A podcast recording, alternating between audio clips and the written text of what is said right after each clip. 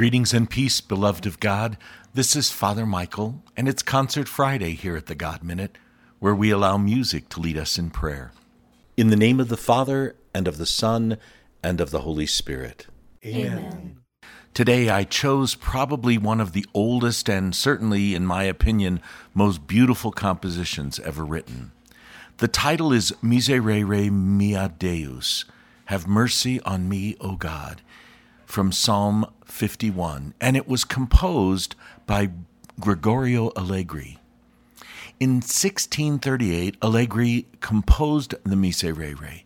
It was sung during services, traditionally on Good Friday of Holy Week, but only in the Sistine Chapel. The Pope forbade anyone from transcribing it, and its exact composition was kept secret for over a hundred years.